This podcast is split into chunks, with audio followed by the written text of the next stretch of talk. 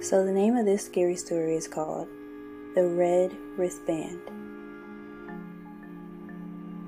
A doctor was working at a hospital, a hospital where the patients were tagged with colored bands. Green means alive, and red means deceased.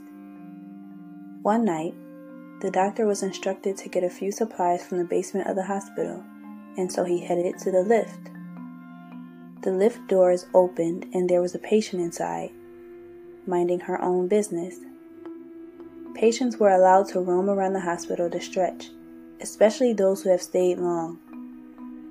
The rule was to be back in their rooms before 10. The doctor smiled at the patient before pressing the number for the basement. He found it unusual that the woman didn't have a button already pressed. He wondered if she was heading to the basement too. The lift finally reached the floor where the doors opened. In the distance, a man was limping towards the elevator, and in a panic, the doctor slammed the elevator button to close. It finally did, and the lift began to ascend back up. The doctor's heart pounding.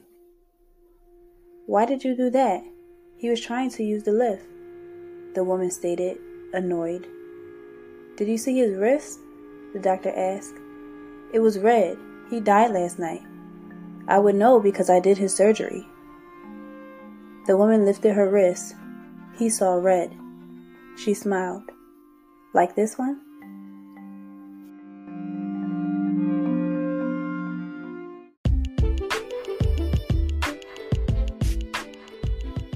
Thank you so much for listening to this podcast.